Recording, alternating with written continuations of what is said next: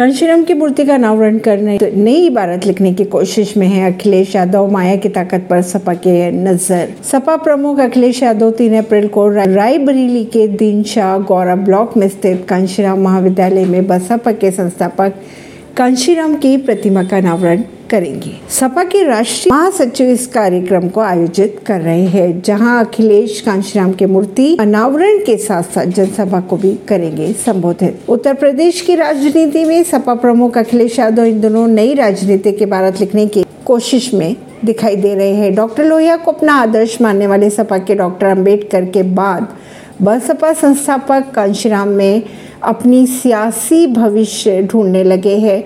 सपा अपने यादव मुस्लिम वोट बैंकों को सादे रखते हुए बसपा के दलित मतदाताओं को जोड़ने की रणनीति बना रही है। इसीलिए अंबेडकर की विरासत और बसपा नेताओं को अपनाने के साथ साथ अखिलेश यादव मायावती की सियासत की सबसे बड़ी ताकत रहे कांशीराम पर भी दाव लगाने जा रहे हैं।